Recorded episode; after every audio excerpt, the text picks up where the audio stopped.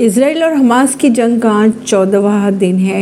Israel लगातार Gaza air strike कर रहा है। इस दौरान इसराइल ने गाजा में मौजूद सबसे पुराने Greek Orthodox Saint Porphyrius church पर कर दिया है हमला। इसमें अब अब तक करीब आठ लोग घायल हो चुके हैं। वहीं कई शव अब भी मलबे में फंसे हुए बताए जा रहे हैं, जिससे मौत का आंकड़ा बढ़ने की आशंका भी जताई जा रही है। गाजा का ये चर्च करीब नौ सौ साल पुराना बताया जा रहा है। इसे ग्यारह सौ पचास के दशक में बनाया गया था। जंग के बीच इस चर्च के अंदर कई मुस्लिम और ईसाइयों ने पनाह ले रखी थी।